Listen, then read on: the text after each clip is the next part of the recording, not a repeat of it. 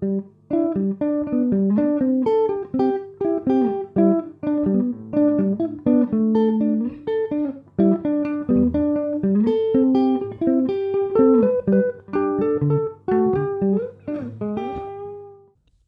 och välkomna till ett avsnitt av Bibliotekspodden Solen som ska handla om Alice i Underlandet.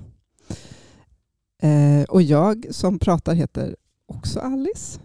Jobbar på Stadsbiblioteket i Stockholm tillsammans med eh, mina kollegor Maja Bynger Mm. som också är här och Elias Hillström Hej, hej. och Patrik Skylström. Hej. Som vanligt eh, är ni här och det känns jätteroligt. Eh, det ska också bli väldigt kul att prata om den här boken. Eh, jag kan säga lite kort om den. Jag tror att de flesta kanske känner till boken Alice i Underlandet. är en av de mest eh, kända barnböckerna genom historien. Den kom ut första gången 1865 eh, och är skriven av den brittiske författaren Lewis Carroll. Eh, Det är en pseudonym för Charles Lutwidge Dodgson. Inte det lättaste Man namnet att förstår uttala. varför han skaffade sig en pseudonym. Ja, det kan man ju säga faktiskt. ja. Eh, Och han var ju också matematik, inte professor kanske, men han jobbade på Oxford-universitetet med matematik i alla fall. Han var väldigt intresserad av logik Eh, och, eh, och eh, sådana saker, men också av nonsens och språk och berättande. Och den här boken är ju, var ju från början också en, en saga som han berättade för några vänners barn. Varav en av personerna, en av de barnen hette Alice, så det var därför huvudpersonen fick det namnet. Så Alice i Underlandet eller Alice's Adventures in Wonderland på engelska. Och vi ska komma in och prata både om själva den här boken och om alla möjliga olika, vi sa innan dess, både om texten och om kontexten, för det är väldigt många människor som har blivit inspirerade av den här. Eh, olika kulturskapare, författare, musiker och så vidare. Och eh, den har satt väldiga spår helt enkelt, i, både i sin samtid och i eh, all tid sedan dess. Men vi ska börja med att prata lite om vår egen relation till boken och hur det var att läsa den. Om man har läst den förut någon gång, vad man har för minnen av det och hur det var att läsa den nu eh, som vuxen. Då. Ehm, vill du börja Maja? Ja, jag kan börja. Ehm, jag hade inte läst hela Alice i Underlandet innan, utan det här var, jag hade läst delar av den. Så det här var första gången nu som jag läste den. Och eh, Jag tror att innan, min, min liksom fördom kring Alice i Underlandet eh, var nog lite att det skulle vara mer smart och lite liksom putslustigt och, och den här knasiga humorn. Som jag, liksom, jag, det var ingenting som, som jag drogs till på något sätt. Men men jag blev väldigt överraskad eh, faktiskt och kände att det var en, eh, något helt annat än det. Eh, så jag blev, ja, det har varit en jättestor läsupplevelse. Mm, vad roligt. Ja, jag, hade också, jag läste den ju när jag var yngre um, och tyckte jättemycket om den då som jag minns det. Men, det är ju, men jag minns egentligen inte. Jag tänkte också att den skulle vara annorlunda och, och att den skulle kanske vara lite mer så här, innehålla lite livsvisdom eller någon form av sensmoral eller någonting sånt, även om jag visste att den också skulle vara ganska galen. Men när jag läste den så var det så här, men det här är ju det är bara fantasi, det är bara nonsens, det är bara hejdlöst. Mm. Och det var ju ganska uppfriskande men också lite omskakande sådär. Mm. Ehm, men, det var, men det var roligt att läsa om den. Och också lite roligt att dyka ner i all, all kring eh, litteratur och sånt som finns. Hur var din läsning Elias? Eh, Jag tror inte att jag har läst boken. Möjligen någon sån här väldigt eh, förenklad barnvariant när jag var, när jag var kanske lite yngre. Eh, Framförallt nu så har jag Disney-filmen. Det är väl många som har den. Det är deras Alice. Eh, Och jag har inte riktigt analyserat nu hur, hur, hur den förhåller sig till originalet. Det kanske Patrik kan säga något om sen. Men den innehåller delar av Alice i Spegellandet också som är den fristående uppföljningen. Den är ju väldigt bra, Disney-filmen. Eh, så det är nog framförallt den. Men jag har något minne av att jag såg någon eller lyssnade på någon inläsning, kanske var det mamma som läste för mig, och att jag tyckte att eh, den var ganska obehaglig. Framförallt det här med att hugga huvudet som är en stor del av historien. Den våldsamma drottningen, den hotfulla drottningen i historien. Så det är väl det som jag tänker på. Sen vet jag att den innehåller mycket knasiga figurer och man men det är nog mest bilden av dem som jag har. Det som har satt sig någonstans här, den är lite, lite obehagliga som nog kommer från någon, någon läsning när jag var liten som ligger kvar. Mm. Ehm, så det är nog mitt... Men det är ju kul att läsa om sådana här texter, precis som du säger Maja, som man tror ska vara på ett sätt. För man har fått så mycket berättat och det är alldeles figuren och underlandet figurerar ju någonstans överallt hela tiden. Ehm, att få läsa, gå till grundtexten, det är väldigt bra att göra det ibland. Mm. Man, man går omkring massa fördomar hur många klassiker det är. Mm. Lätt att göra det. Mm. Roligt och bra att läsa om. Ja, precis. Och den ger väl säkert olika läsningar när man är barn. Barn i olika åldrar och som vuxen. Ja, såklart. Passar nog kanske när man är typ åtta eller något sånt där. Mm. Kanske var sju, åtta. Ja, hon är väl sju också, huvudpersonen där. Hon går ju i skolan, hon kan ju en del saker. Och då är den både rolig och läskig och den har hela det här. Mm. Mm. Precis. Och Patrik, vi har ju faktiskt med oss något av en expert här idag och det är Patrik. Vilken är din oj, oj. relation till Alice i Underlandet? Jag är till och med med i Lewis Carroll Society. Jag har varit inne ett par gånger i London. I, i, i det här sällskapet så har man möjlighet att... Eh, man får en massa publikationer hem. Eh, Bandersnatch med mera heter de här som man får hem. Eh, information om saker som har varit och information om saker som ska vara i hela världen. Och sen saker som arrangeras i London och Oxford och i Storbritannien i största allmänhet. Och så. Och jag eh, jag älskar Alice, men det, men det är Alice tillsammans med de här tre stora. Jag tänkte in, i jaktsammanhang så brukar man prata om fem stora. Eh, det är lejon och elefanter och andra, eller någonting sånt. Och eh, jag, jag eh, slår ihop lite grann de här tre historierna. Trollkarlen från oss, Alice i Underlandet och, eh, och Peter Pan, som, är, som ibland heter Peter Pan och Wendy, som, som, eh, som, som var tre av de första historierna som eh, eh, tog barn på allvar som, som tänkande varelser eh, och också, ja, vad ska jag säga, som, som också inte hade en sensmoral utan var bara där för att underhålla. Ja, precis. För det är ju, just vid den tiden så var ju mycket för barn så väldigt pedagogiskt, att man skulle lära sig någonting alltid av det. Men att man kanske just började lyfta det där med att även fantasin var värdefull och i, i sin egen rätt. Absolut, och det är det som är så himla fint med den här historien också, för Alice är verkligen ett subjekt. Och hon, när hon trillar ner i kaninhålet, och vi kommer in på berättelsen om, om ett tag, men hon kommer trilla ner i kaninhålet så hon reagerar inte så mycket på det. Och det är ungefär som i en dröm, att man, ja, men det är bara så här och man tar ju drömmen på allvar. Eh, men hon är kaxig och eh, tar motgångarna med eh, bravur. Alltså, det är ju jättefint. Men Louis Carroll, han, han tog barn på allvar och lyssnade på dem. Eh, och det är ju inte alla som gör det. Så att, ja. ja, men vad är det egentligen som händer i den här boken sen då? När hon har ramlat ner i kaninhålet? Vad händer innan hon ramlar ner i kaninhålet? Eller vad är själva... Ja, hon sitter ju och bredvid sin syster på, vid en flod. En, On the bank. En bäck. On the bank, precis. Och så får hon syn på en vit kanin. Men innan det så sker det någonting som jag tycker ändå är ganska mm. avgörande för hon sitter ju eh, bredvid sin syster som systern läser en bok. Och jag vet inte, hur är det? Frågar hon om, om uh, Alice? Men Alice tycker i alla fall att det där är ju en bok som inte innehåller några bilder och inga samtal. Vad skulle kunna finnas för något intressant med en sån bok? Det här med bilder kan man ju lätt förstå. Kanske Alice i Underlandet är ju väldigt nära kopplat med att den är sina illustrationer. Och man det fanns ju redan när Lewis Carroll skrev boken så gjorde han egna skisser. Bilderna var väldigt viktiga från början så det förstår man ju.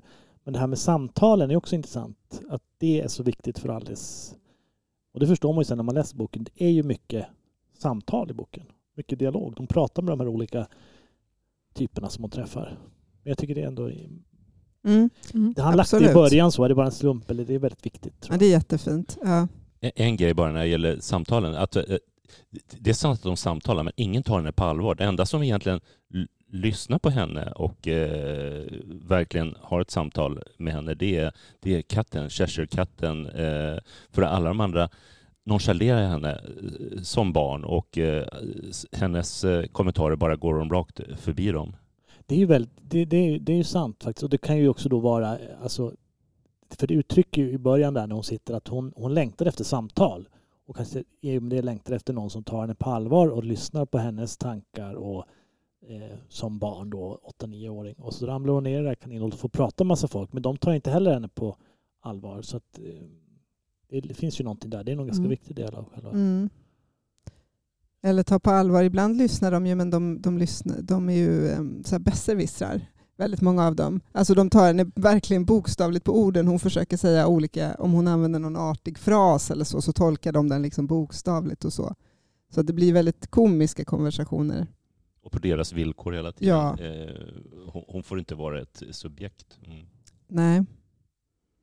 Nej, det är möjligt. Samtidigt som jag inte... Alltså när man läser boken så ser man ju inte att de blir subjekten heller. Nej. Alltså, Men hon kör ju över dem också. hon kör ju definitivt över Ja. en del av dem. Och det, exakt, och det handlar ju mycket om någonstans att hon vaknar, eh, kanske inte växer, men att hon vaknar till någon slags insikt och, och, och, och kan gå vidare. Så att eh, även om hon fortfarande är i åldern sådär åtta år ungefär, så handlar det någonstans om att växa upp och, och eh, ja, att det händer någonting.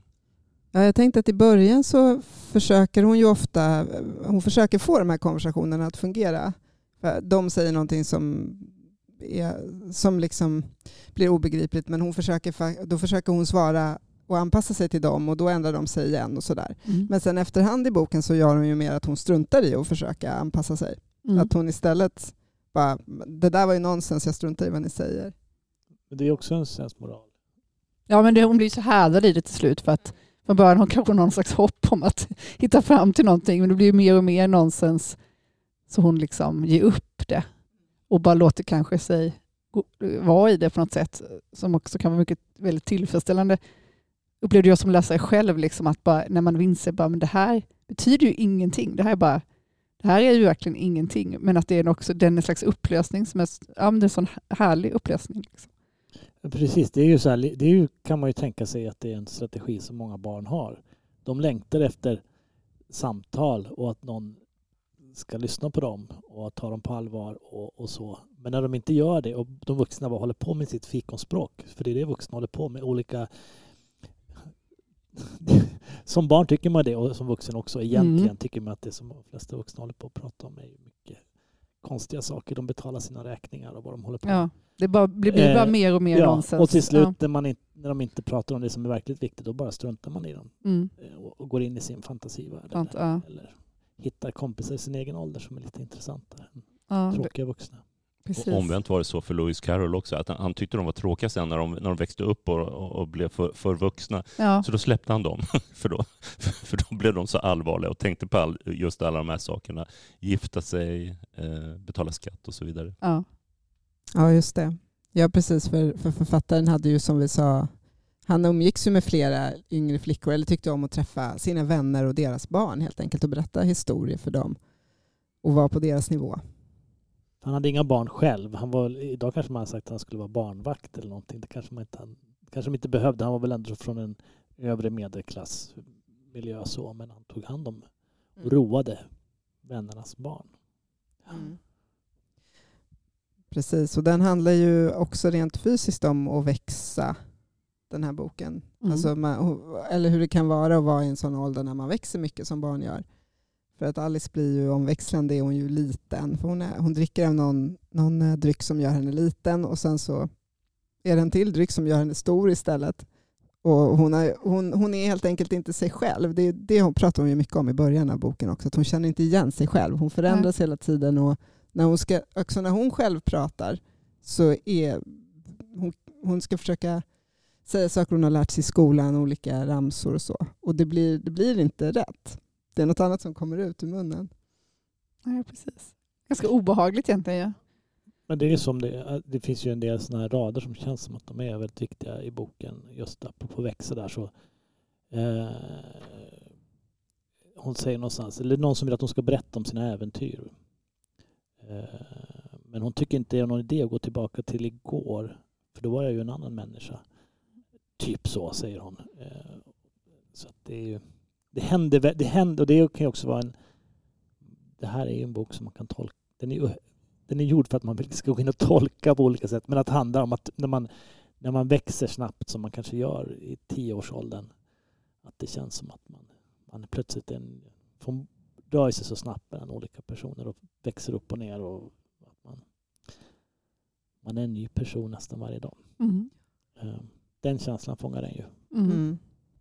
Och det är väl också då man någonstans, man lär sig väldigt mycket, så just så skolkunskaper som man kanske upptäcker att man inte alltid har så stor nytta av ute i världen eller så. För det gör hon ju ibland också, att hon berättar olika liksom fakta. Jag har läst i skolan att det är så här och så här. Mm. Men det bryr sig inte de här invånarna i underlandet så mycket om. Nej. De har sin egen logik. Ja. Och på tal om logik, så han var ju, mat- han var ju väldigt matematikkunnig. Han låg på framkanten, så att det är mycket, många moderna forskare inom logik som har plockat en hel del av hans logiktänkande också. Men de har, det är ju som min mardröm, eh, eller dröm, eh, ja, för det är väl ofta som mardrömmen att eh, den har sin egen logik, den här berättelsen. Jag tänkte på det här med växandet. Det finns en scen när hon blir jätte, jättelång. Och så kan hon, hon är så lång så hon ser liksom inte varken sina axlar eller sina händer. Och så ska hon liksom, hon kan inte sträcka upp händerna mot huvudet. Men hon kan inte, till slut inse att hon kan sträcka ner huvudet mot händerna. Och sen börjar liksom nack, liksom henne, hon rör sig som en orm på något sätt då. Så att det kommer någon duva och säger att hon ser ut som en orm. Och så. Men det är så himla, det är ju lite knarkig scen måste man ändå säga. Men väldigt så här, eh, ja, men den, är, den är ju väldigt härlig och obehaglig på samma gång. För att jag tycker det är bara så en himla fin scen just, den, just i det här växandet. Att det är också helt o... Man kan inte kontrollera det. Jag tycker man kan känna igen det där från prepuberteten när man, Mm. men så här, ja men herregud, händerna hade nä- nästan sin eget liv. Jag hade inte Just koll det. på händerna och sådär och slog omkull saker och eh, allting var för litet och jag var för stor och bara tog Verkligen. plats hela tiden och hade inte koll på Verkligen. mig själv. Det var ganska det var jobbigt. Det, ja. Jag har en tolvåring hemma och det känns ju nästan som så att bara man Ja. plötsligt rycker till. Man sitter och käkar frukost bara shit vad lång du är. Det går så Ja, himla det, fort. det är så kroppsligt, alltså den typ, de många åren där. Det är så oerhört mycket kropp. Liksom. Men vi, Mm. vi berättade aldrig eh, inledningen. Nej, just Ska det. vi gå tillbaka? Hon sitter och, on the bank Ja, ja, just det. och då kommer det en, en kanin, Mm. en vit kanin springande fort och han redan är lite eh, stressad va? Jag är försenad, jag är försenad. Eller någonting i den stilen Mm. säger han och tittar på sin klocka. Och försvinner ner i sitt kaninhål och Alice springer efter. Mm. För hon försöker få fatt i honom lite. Ja, Och Ja, hon blir ramlar, nyfiken. ramlar och ramlar. precis. Det är ett väldigt långt fall där i början som också är väldigt fint beskrivet tycker jag. Den, när hon faller Mm. ner och sen efter ett tag dyker det upp bokhyllor och sånt på, på väggen eller på sidorna av det här hålet. Hon tar väl typ någon tekopp ifrån en, en hylla och så sätter hon tillbaka den igen. Otroligt precis. fint illustrerad. Det, finns ju, det kommer vi in på sen, men Tove Janssons version är väldigt fin. Just den bilden. Mm, ja. Det är ju flera som har gjort illustrationer till den här. Bland annat Tove Jansson gjorde en som är ganska egna. Kan ju säga det, den första som gjorde det var en som heter John Tenniel som Carol själv väl kände eller i alla fall valde ut för att göra illustrationerna. De hade väldigt flitig kommunikation om hur det skulle bli och eh, Carol var jätteglad att Tenniel tog det här uppdraget. Han var en omtyckt illustratör. Mm. Han var ju, verkar ju vara väldigt noggrann med det, Lewis Carroll. Och han gjorde ju eh, hela boken själv. Eh, med egna skisser och så som man kan se någonstans. British Museum tror jag det är. Eh, finns väldigt, väldigt, väldigt bra beskrivet i den här boken som vi alla tittat i. A som i Alice som Jonas Ellerström och Isabella Nilsson gav ut förra, eller förra, förra året. Just det kapitlet finns väldigt noggrant beskrivet hur han gick tillväga när han gjorde, Mm. gjorde de första upplagorna av boken själv då, Lewis Carroll. Och sen. Ja, precis. Den ja, som är Alice är ju en slags uppslagsbok kring Alice i Underlandet med uppslagsord från A till Ö då, som författarna har skrivit var för sig och tillsammans. Så de har valt ut lite massa olika ingångar som vi säkert kommer in på fler.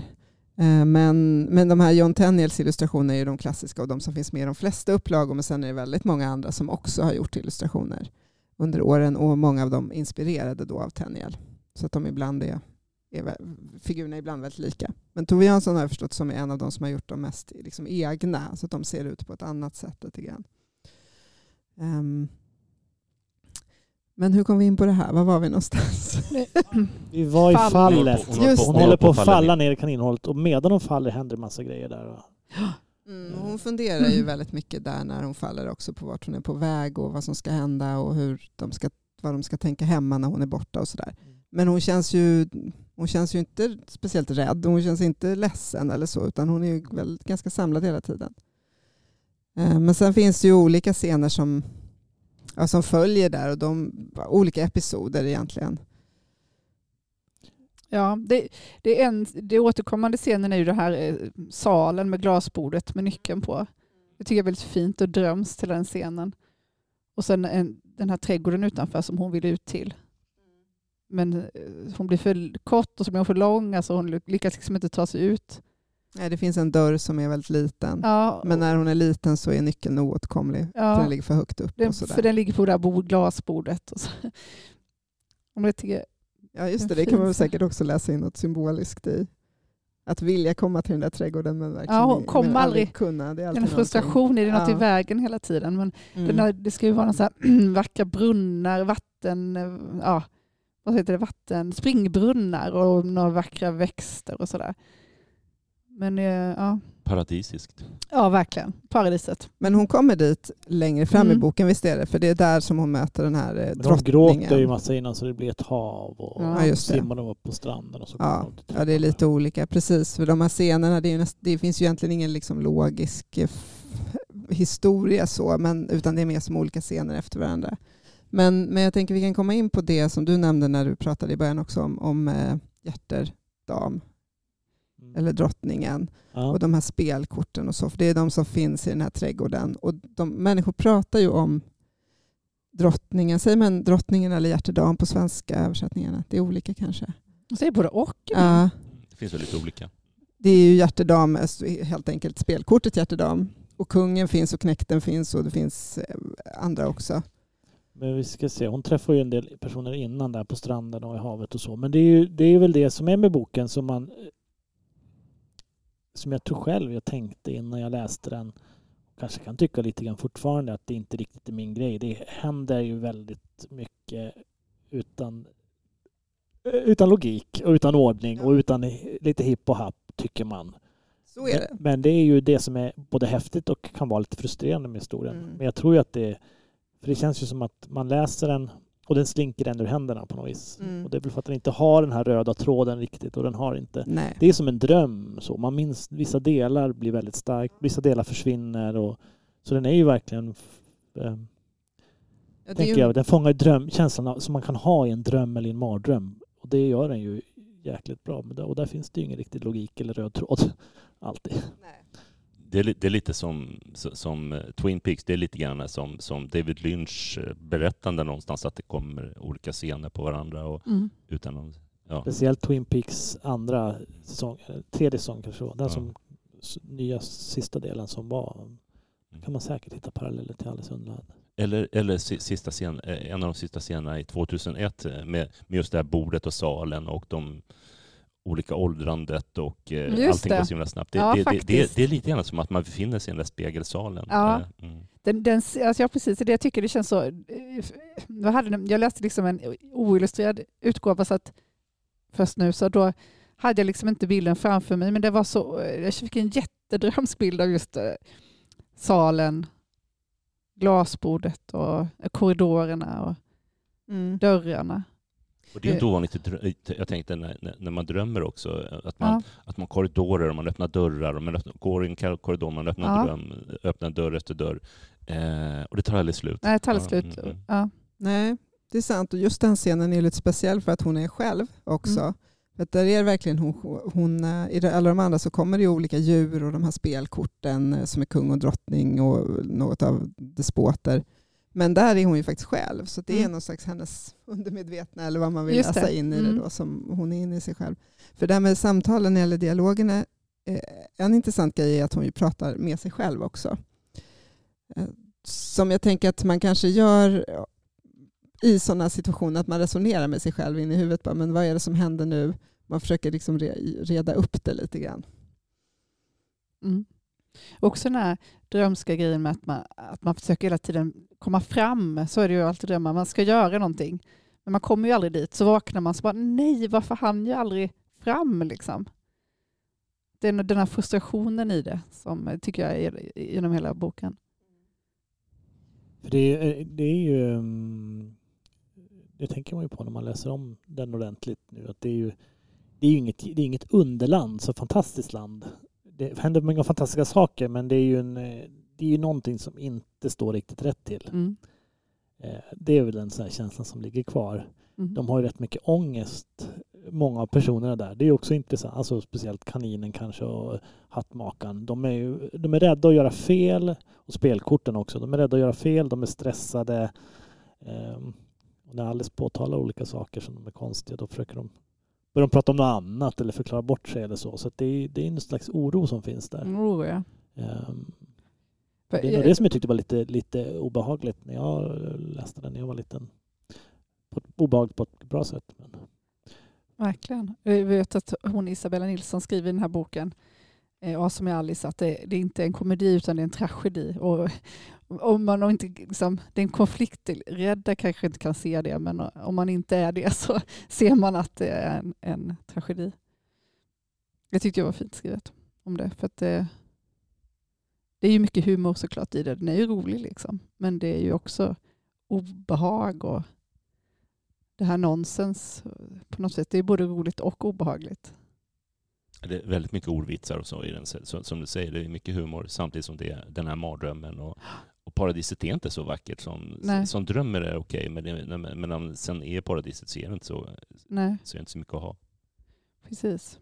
men man, man, eh, man, om, om, eh, om underlandet är ganska eh, jobbigt ställe på många sätt med den här despotiska drottningen och alla stressade räddade, rädda invånare så känns det som att Alice ändå, känslan är ändå att hon gör uppror mot det här. Eller hon ifrågasätter, hon gör uppror mot det här på olika sätt.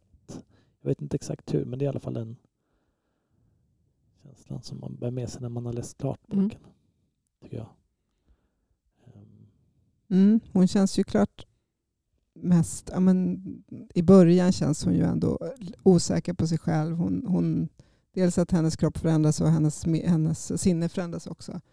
Eh, och att hon börjar gråta också vid ett tillfälle och gråter, som vi var inne på, så tårarnas... Eh, det Dammen. blir som en så hav eller ett sjö nästan av tårar. Mm. Eh, men längre fram så är det som att hon, att hon ja, men hon bestämmer sig för att nej, jag, jag ska inte vara ledsen. Jag struntar i att jag, inte, att jag inte riktigt förstår det här. Eller att människor inte lyssnar på mig. Utan nu, nu kör jag på min egen, min egen linje. Och utgår ändå från att det är hon som på något sätt är förnuftig eller vad man ska säga. Och det accelererar ju hela historien och slutar med en rättegång där. Och där gör hon ju verkligen uppror mot, mot makten. Och så vaknar hon. Ja, för makten här är ju ganska, den är ju också ganska dum men också despotisk. Det, det, det är ju faktiskt, jag, jag tänkte väldigt mycket, eh, Patrik, nu är det Monty Python innan, eh, och det, just nämndemännen där, de sitter och så skriver ner och de är så oerhört korkade. Det, det är ju väldigt roligt faktiskt. Det är ju lite som i Monty Python när de här, eh, det är väl filosofer som spelar fotboll va?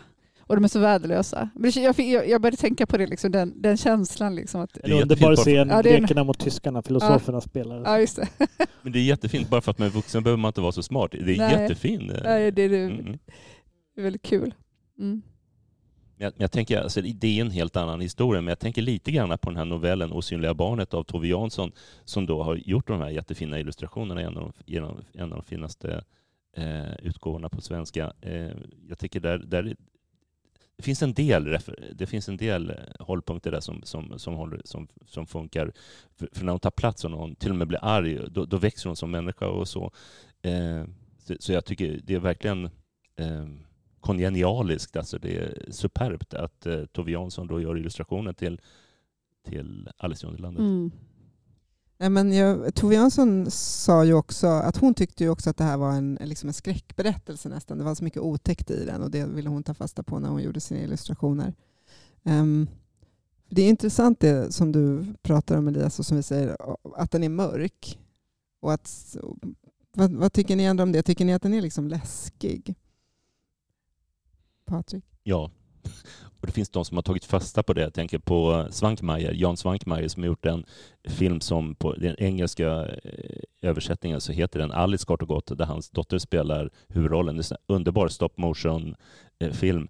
Eh, eh, den är verkligen mardrömslik och jag tycker det funkar. Jag, jag älskar parodier och pastischer och en klassiker lånar ju bra ut sig till parodier och pastischer. Och det är ingen, det är ingen slump att det så ofta har blivit ännu mörkare, att man gärna tvistar åt det hållet. Men följer den historien, eller hur, hur är den filmen? Mm, I stort, men den, men den tar sig en hel del friheter. Eh, men man känner igen sig, det gör man. Mm. Men det utspelar sig i ett hus, eh, förmodligen deras eget hus, och eh, eh saker får liv, dyker upp ur mm. byrålådor och runt omkring i huset. Och det är, ja, det är verkligen eh, jätteläskig historia, men också väldigt vackert filmat. Just det. Ja, men för det läskiga finns ju, det har vi ju sagt egentligen, på, på två nivåer egentligen. Dels att Alice själv är liksom utsatt och ensam och personerna, människorna eller varelserna runt henne inte förstår henne och så. Som hon liksom tar sig för vidare eller förbi på något sätt. Men sen också det som du är inne på, att om man ser på vad är det egentligen för värld som finns här. Att det är många rädda, att de varelserna är rädda, de är oroliga för att göra fel. Det finns en despotisk, framförallt en drottning men, och en kung som är ganska dum. Och så. För det är, det är ju lätt att göra en tolkning av att, en, en, att Alice i Underlandet är en samhällskritisk bok. Det viktorianska, det ganska nyligen industrialiserade samhället. Eh, folk är väldigt noggranna med att komma i tid och man får inte, det känns ju nästan som dagens arbetsliv. Det är någon som säger där att han slösar bort med tiden, hugga av honom i huvudet. Mm. Eh, att de är stressade, oroliga och rädda för att göra fel och, mm. och, och eh, Alice är ju det sjuka i i underlandet och det kan man ju rätt se som en, skulle man kunna se som en kritik mot mot det samhälle som växte fram i Storbritannien mitten av 1800-talet. Med, eh, för det var ju någon slags modernitetens begynnelse. Eh, industrialiseringen och sådär. Och det, och det, är inte lätt Kapitalismen. För, och det är inte lätt för de här soldaterna som har, är de lägsta korten i kortleken när de ska komma på att men vänta, hon, vi har odlat fel sorts rosor. De är vita, hon vill ha röda rosor. Så de är tvungna att måla alla rosorna röda. För annars går det illa med dem. För, för då kommer den här drottningen som ja, Ja, de är nästan som slavar eller... Eller hur? Så, så det, det, så, så, som, som vi varit inne på, en klassiker låna, kan ju lånas ut till alla möjliga läsningar. Man kan till och med läsa den ur ett marxistiskt perspektiv. Ja, just. Och väldigt tydlig symbol just med kortleken. Det är inte bara högst upp är ju kungen och drottningen och sen blir de mindre och mindre värda ju mindre nummer de har längst ner tvåan och, eh, tvåan och trean och fyran. Och, mm. Det är verkligen en bild av klassamhället. Verkligen, som, vi, som du sa, liksom att det är så vi lever nu också i ett klassamhälle. Så att uppdelningarna finns ju. Men också att, ja precis, det är så jag tycker det är underbart sätt att använda just nonsens också för att liksom ta sig an detta. Hur liksom, ja men allt det där, alla ord eller regler, alla, alla liksom konventioner, hur, liksom, hur mycket nonsens det är. Jag tänker också så i, i vår, liksom, eh, liksom bara i, vår, i arbetslivet, man får massa papper med riktlinjer hit och dit och det är ord som, värdeord som hela tiden återanvänds. Och så här det, det känns ju all, liksom, det kan bli så full, fullständigt meningslöst när man liksom, vad säger det här egentligen? Liksom? Det betyder ingenting. Lyssna på en, en politikerdebatt i, i tv. Ja. Oavsett vad man har för politisk åsikt så är det ju... De, de kan prata i flera timmar men man, det är sällan bara ett slags hittepåspråk, liksom. fikospråk. Mm. det är klart att man som barn då, om man, det är sånt man får höra, att man börja strunta i dem. Mm. Och Carol, uppror, som hon gör i slutet. Verkligen. Och, och Carol gillar ju att leka med ord och, och, och, och undersöka vad, vilken makt ord har, har, ord har. Jag tänker lite grann på Wittgenstein, det här med, med, med han, han, han skriver mycket om ja, vilket värde man kan lägga i språket och, och så.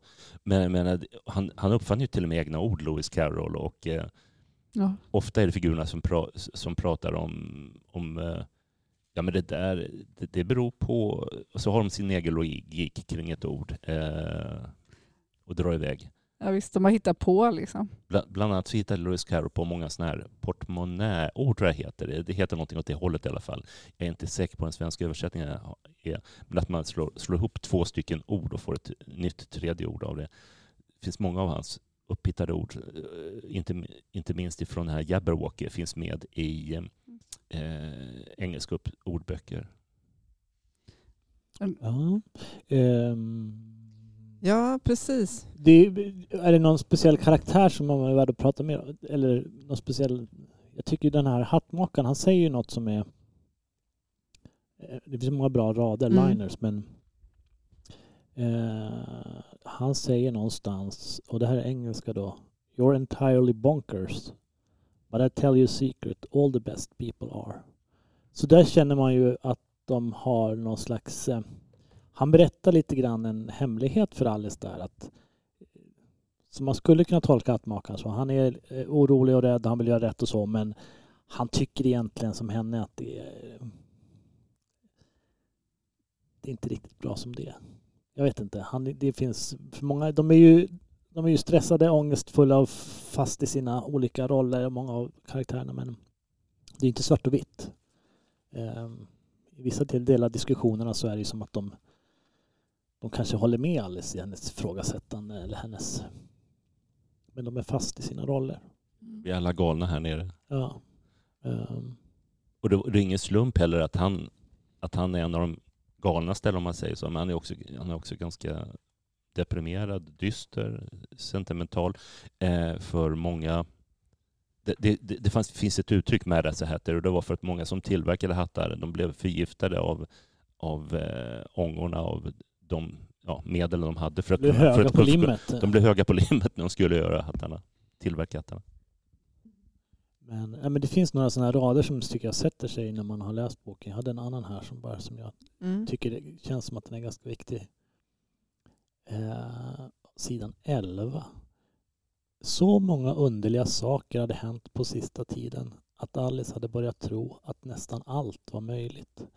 Eh, det är också något så här, för det finns en frihet att det händer så mycket konstiga saker, att man känner att man nej men att allt plötsligt är möjligt. Och det är någon slags frihets...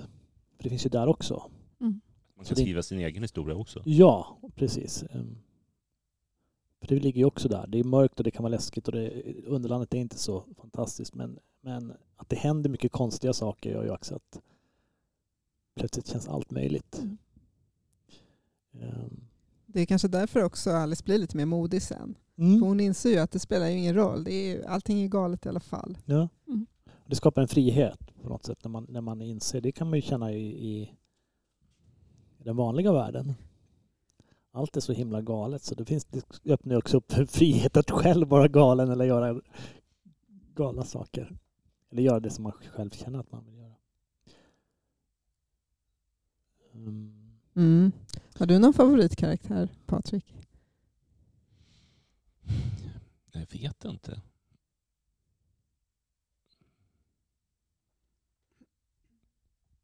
Den här rökande kolmasken är ju lite intressant. Ja, där knarklangaren. Eller ja, Ja, precis. Det är en Men man väldigt märker när vi rolig pratar, det går inte att komma ifrån det här med, med någon slags drog, du sa en knarkescen och sådär. Men för att det,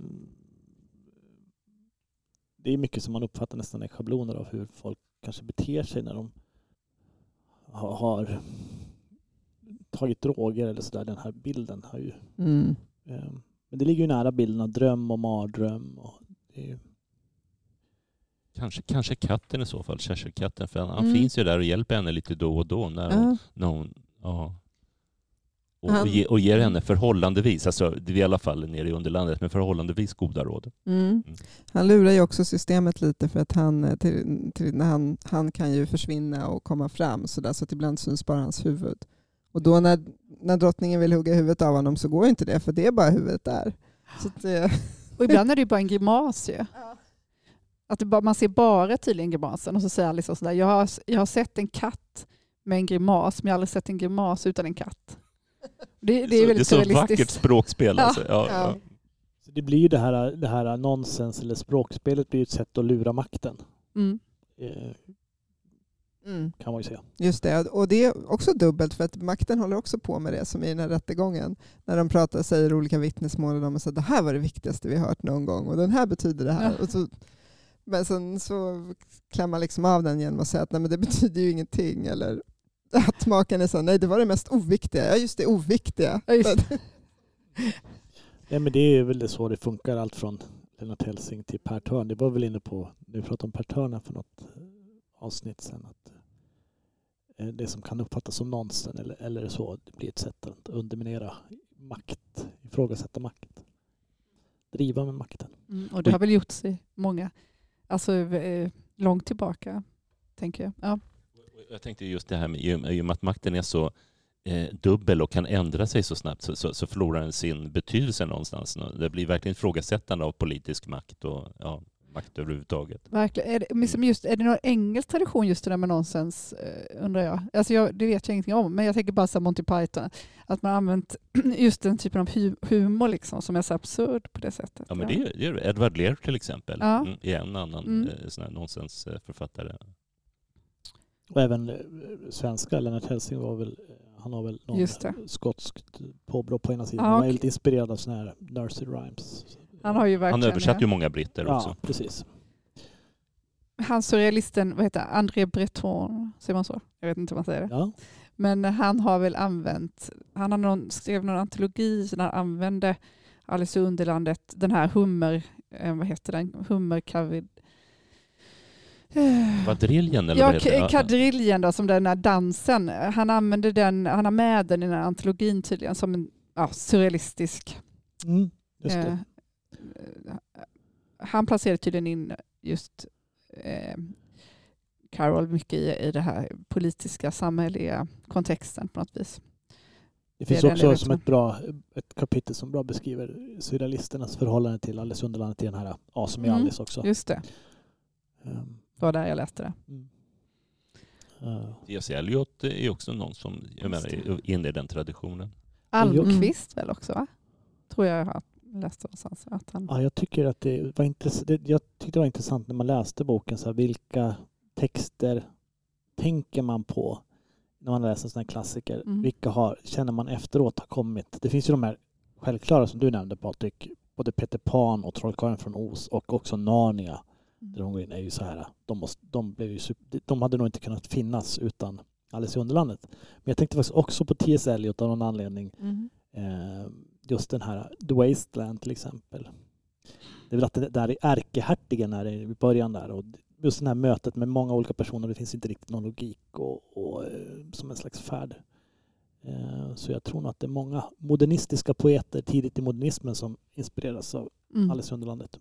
Just det sättet att många olika röster, om det händer väldigt mycket och ett ifrågasättande av makt. Också lekandet med, med logiken och så. så kan Mm. påminna om Ekelöf eller T.S. Eliot eller så. Mm. Paradoxer. Just det, och det undermedvetna blir också liksom viktigare. Eller att man menar att, man kan, att, att det påverkar människan mycket. Och så kan man Mm. också läsa den här boken som att den är, man- befinner sig lite i det undermedvetna.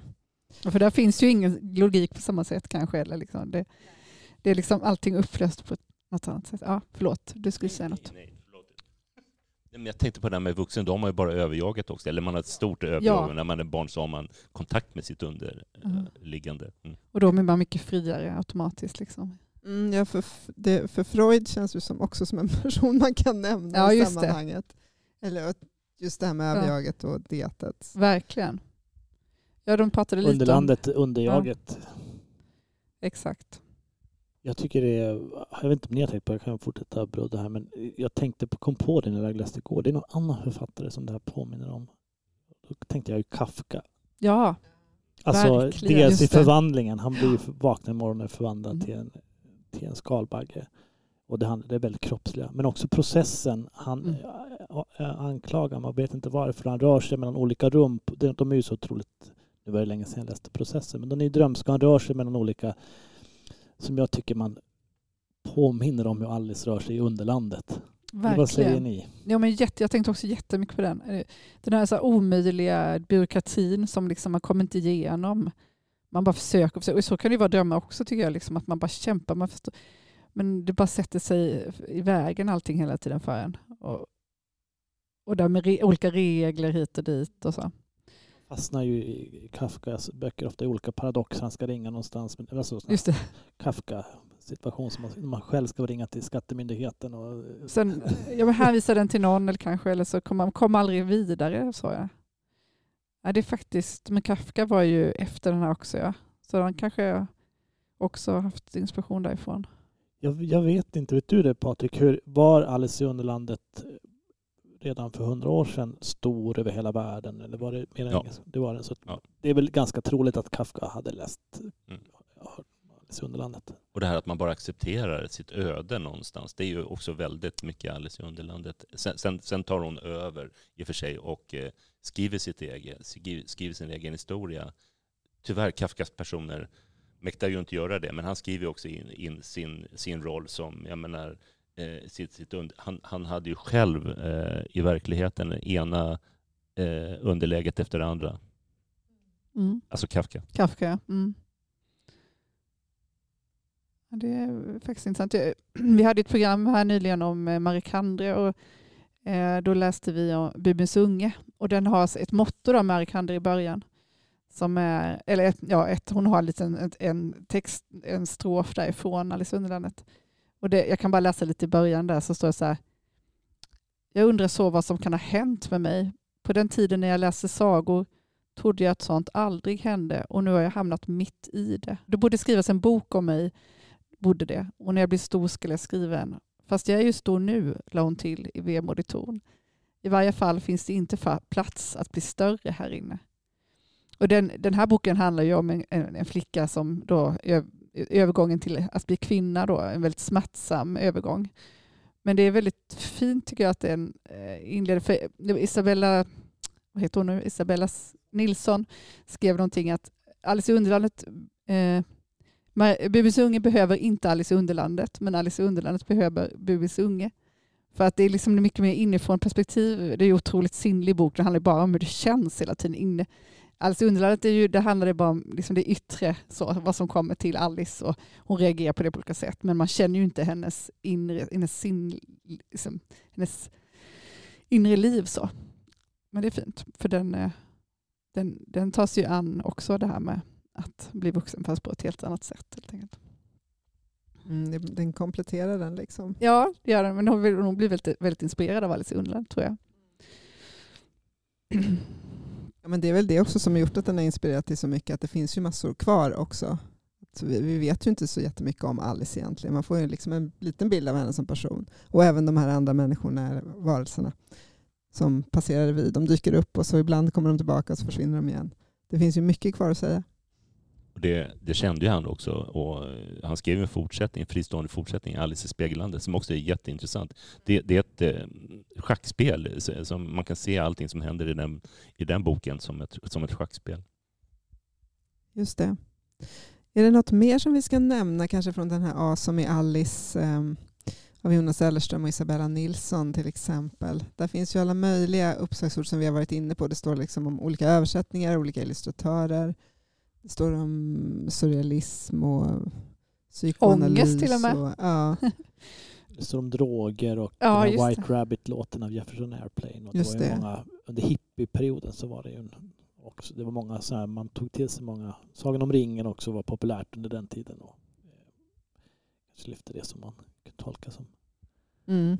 Som en ju- protest mot, mot eh, Svenssonlivet kanske. Just det, och den det, har finns ju... en, det finns en annan värld Mm. Som Kenta och Stoffe. Just det, och den har ju illustrationer av Inger Edelfelt, apropå illustrationer som man kan nämna, som också är Otroligt fina fantastiska illustrationer. till de här olika eh, bokstäverna då, helt enkelt. Ja, det är en väldigt, eh, det är en fantastisk bok tycker jag. Den är väldigt kul att läsa den i samband med att läsa Alice i Underlandet. Ja, jättebra att Mm. ha, kanske inte att läsa, men ha som bredvid när du sitter och läser Alice i Underlandet. Den Mm. är ju klockren.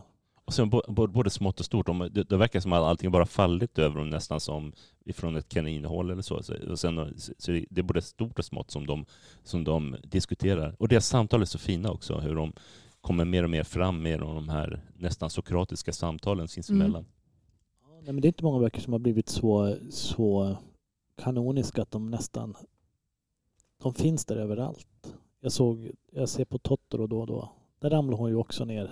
May ramlar ju ner i ett, i ett hål och rullar runt så kommer hon till Totoro. Det är ju, Just det. han har nog Miyazaki han har läst Mm. Alice i Underlandet förstås också. Just det. Han skulle gärna fått göra en egen version. Den hade nog blivit amazing tror jag. Ja, precis. Den japanska eh, anime-regissören. Ja. Ja. precis. Ja, det hade, det hade kunnat bli något. Ja, det är ju fantastiskt. Bilden är ju fantastisk att falla ner i ett hål och komma till ett underland. Alltså det finns ju så mycket att bygga vidare på eh, i det. Och börja, som du sa med undermedvetna och liksom komma ifrån hela det här, liksom, allt nonsens vi håller på med. Att bara få, nu var det ju nonsens där nere också då, men, men bara att lämna till ett fantasiland. Och- Och i Bibelns unge så är det andra, jag höll på att säga jungianska symboler, som till exempel den här brunnen som, som, det. som, hon, som, hon, som huvudperson slänger ner saker i för att, eh, ja, för att kunna gå vidare. Eller, Ja, just det. Ja. Jag funderade också på om det, vad, vad, vad, vad det finns för, om finns det sagor innan som påminner om äldre sagor och så som påminner om Alice i Underlandet. Det måste du göra. Men det nämner ju även Ellerström där att, att eh, kaninen är en virrig Vergilius. Alltså Dante, i Dantes eh, Divina Commedia går ju han ner i underjorden och Vergilius är hans vägvisare. Så det, det är en klassisk, även Hades och grekiska mytologin så, så underjorden är ju ganska mörk ofta. Det är ofta Ja. dödsriket eller helvetet eller så. Det är inte så konstigt liksom att det är det. Alltså man tänker sig att man går på den här jorden hela tiden. Vad finns där under? Att det ja, hela tiden att vilja komma, man vill liksom gräva sig fram både i, i sitt inre och så blir den, här fys, liksom, den blir så fysisk den symbolen för det. Sen, I och med att det är all underlandet, alldeles i underlandet, så, så sticker Veg- Vergilius iväg då, den här vita kaninen. Så han är inte ens där, så det är väldigt dålig guide. Ja, jättedåliga. Ja, precis. Ja, vi sitter ju med massa olika versioner av böckerna Ja. här. Ska vi, eh, jag sa innan att jag tycker ju att eh, Tove Janssons, de kom, när kom de? Hundra år efter originalillustrationen för någon gång på 50-talet. De är helt fantastiska. Det kan ju vara för att de inte är lika utslitna. De är ju helt fantastiska, de första illustrationerna också, men Mm. när man är, för det är väldigt många som inte känner till eh, att Tove Jansson illustrerade Alice Underlandet. Jag har pratat med några som blev förvånade och inte kände till det. Men den kom för, på nytryck, nyutgåva för något år sedan, Bonnie Carlsen. Eh, Mm.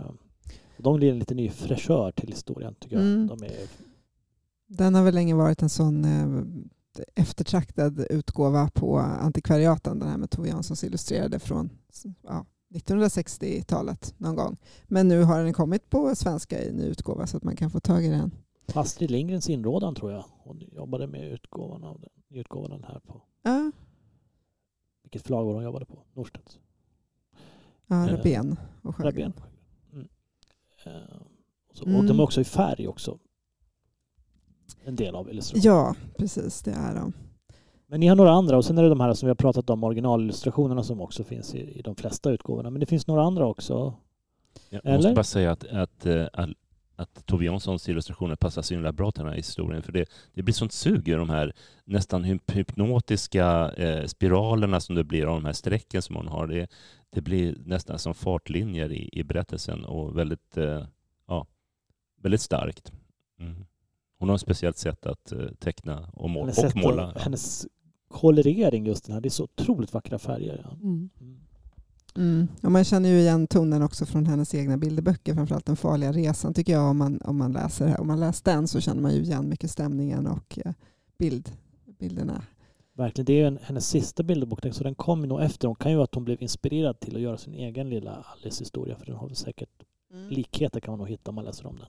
Precis, och sen finns det ju många av de här figurerna påminner ju lite om olika Mumin, eh, inte Mumintrollen själva, men andra bikaraktärer i de berättelserna. Nej, men den är väldigt fin. Eh, men det finns också, om man ska nämna någon, så finns det Arthur Rackham har gjort några illustrationer som jag tycker är väldigt vackra. Eh, och de vet jag faktiskt inte från vilken tid de är riktigt. Eh, den här utgåvan som jag har här på svenska är från 1936, men jag vet inte, de är ju det är lite så här nästan prerafaelitisk brittisk stil men de är kanske gjorda i början av 1900-talet. Stämmer. Och det är så, otro, så otroligt vackert med det här sepia-bruna och det här jugendaktiga. Oj, Mm. de var, ju, de var ju fantastiska. Den där vill jag låna sen. Ja, den kan ni leta upp på biblioteket. Arthur Ställa mig i Rackham. kö så jag får ditt ex när du har läst klart den. Mm. Du, när du ändå pratar om Arthur Rackham, får jag ta en som, som, som är klart inspirerad av Arthur Rackham? Det är eh, Lea Moore som är dotter till Alan Moore, eh, en av mina favoritförfattare eh, som, som skrivit manus till många serier, jättebra serieromaner, Vi for Vendetta, Watchmen med mera. Eh, men hon, hon skrev skrev då en samlad historien eh, The Complete Alice in Wonderland. Både första boken Alice i Underlandet och Alice i Spegellandet eh, som en sammansatt eh, jättefin tecknad historia. Och hennes eh, pojkvän eller make, jag, jag tror att det är make, John Repioner som har målat. Han målar i en stil som jag tycker är lite åt Rackham, Rackham-hållet med, med färgerna. Eh, det är väldigt sug i bilderna och det är väldigt troget historien. Så att eh, eh Lea Moore, The Complete Alice in Wonderland, rekommenderar jag verkligen. Där är också ett upphittat kapitel som var förlorat, eh, borttappat länge, som heter The Wasp in a Wig, som, som är eh, en del av Looking Glass, alltså Alice i Spegellandet, som de också har med i den här. Så att, det är en jättefin eh, serieversion. Bästa, eh, min favoritserieversion. Jag vet inte om du ska nämna den. Du har en, en stor lila bok också där av just Alan Moore Lite som jag snusk. tycker verkar lite, lite um, too much för mig. Men, men, um, Men Lost varför Girls, ligger den, den, där? Lost Girls är en eh, spännande historia som Alan Moore eh, skrev manus till och hans eh, blivande fru, då, de är gifta nu, eh, Melinda Gebby tecknade och då är, det, då är det tre stycken kvinnor som träffas på ett hotell i Mellaneuropa. Jag tror att det är Schweiz, men eh, spelar inte en stor roll. Och i bakgrunden så är det första världskriget som håller på och eh, rullar fram. Och de här tre kvinnorna som träffas är Dorothy från eh, jag ska säga om jag håller, kan hålla rätt på alla. Dorothy från Trollkarlen från oss och sen är det eh, Wendy från Peter Pan och sen så är det Alice från Alice i Underlandet. Och deras historier då får tolkas då genom verkliga berättelser, saker som de varit med om. Eh, ibland eh, hemska, ibland eh, väldigt lustfyllda och eh, det är ett väldigt erotiskt verk och det är väldigt snyggt tecknat, fina färger eh, och eh, väldigt spännande hur man ja, återigen, kan, som en klassiker, man kan återanvända den gång på gång. Och eh, Alan Moore gillar ju att vara lite så enfant terrible, vara lite farlig, så att eh, eh, det är inte konstigt att han har gjort den här Lost Girls. Men Lost Girls är, jag tycker lite av ett mästerverk, men det är inte för alla. Och du ska vara vuxen, du ska vara vurken, du ska vara vuxen, du ska vara vurken. Du ska vara vuxen. prata som de Ja, det låter som de här påhittade ord. orden som Lewis Carroll hittar på. Så det låter som Jabberwocky. Nej, men, eh, men, det, men det är bra, bra erotik. Eh, Har biblioteket pornografi som- eller?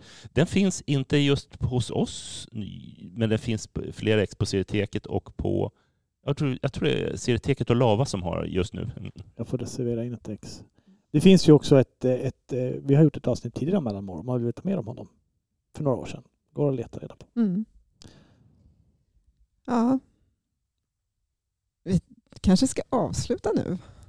Det känns som att vi har sagt mycket, fått Mm. mycket sagt om det här. Precis, man skulle kunna prata såklart mycket mer. Så Man får mer smak. Jag ska se om den här eh, Disney-filmen och se. Ja, precis. Och det är ju ett tips tycker jag också i, i den här eh, A som är Alice så nämner de ju flera kortfilmer och flera olika filmer och sånt som, som man kan hitta på nätet. Så man kan rätt lätt eh, söka vidare liksom, i det som har, kulturen som finns runt Alice och har skapats ut från den. Så det ska jag försöka göra. Men tack för att ni var med och pratade om det här idag. Eh, och tack ni som har lyssnat. Hej då. Tack så mycket. Hej då. Tack, hej. Hej då.